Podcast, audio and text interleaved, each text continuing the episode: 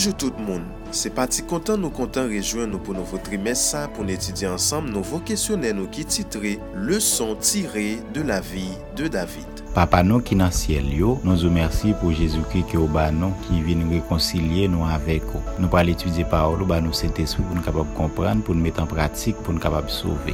Nou pou yon nan nou Jezou. Amen. Le son 1 Un jeune homme paisible et modeste. L'Éternel ne considère pas ce que l'homme considère. L'homme regarde à ce qui frappe les yeux, mais l'Éternel regarde au cœur. 1 Samuel 16, verset 7. David était sensible à l'influence du Saint-Esprit et le Seigneur, dans sa providence, le prépara pour son service en le rendant apte à accomplir ses desseins. Christ fut le maître architecte de son caractère. The SDA Bible Commentary Volume 2, page 1018. Bonjour tout le monde, bienvenue dans le son nou pou jeudi, jeudi 31 décembre nan ki gen pou tit aussi humble et modeste qu'avant. Que reflétait l'attitude du jeune David? Somme 23, versets 1 à 6. L'Éternel est mon berger, je ne manquerai de rien. Il me fait reposer dans de verts pâturages, il me dirige près des eaux paisibles, il restaure mon âme. Il me conduit dans les sentiers de la justice à cause de son nom. Quand je mange dans la vallée de l'ombre de la mort, je ne crains aucun mal, car tu es avec moi. Ta houlette et ton bâton me rassurent. Tu dresses devant moi une table en face de mes adversaires. Tu induis ma tête et ma coupe déborde. Oui, le bonheur et la grâce m'accompagneront tous les jours de ma vie et j'habiterai dans la maison de l'Éternel jusqu'à la fin de mes jours. Psaume 71, verset 5. Car tu es mon espérance, Seigneur éternel, en toi je me confie dès ma jeunesse. Avec quelle douceur son expérience de berger ne se reflète-t-elle pas ici? L'Éternel est mon berger, je ne manquerai de rien. Il me fait reposer dans de verts pâturages, il me dirige près des eaux paisibles, il restaure mon âme. Il me conduit dans les sentiers de la justice à cause de son nom. Quand je mange dans la vallée de l'ombre de la mort, je ne crains aucun mal, car tu es avec moi. Ta houlette et ton bâton me rassurent. Éducation, page 164. Mem jan mouton yo gen konfians nan gado yo ki ap toujou menen yo ekzaktman kote yo menm yo ta reme ale, se kon David te plase tout konfians li nan bondje. Expliquer le but et le résultat de la mission secrète de Samuel. 1 Samuel 16, verset 13. Samuel prit la corne d'huile éloigné au milieu de ses frères. L'Esprit de l'Éternel saisit David à partir de ce jour et dans la suite. Samuel se leva et s'en alla à Rama.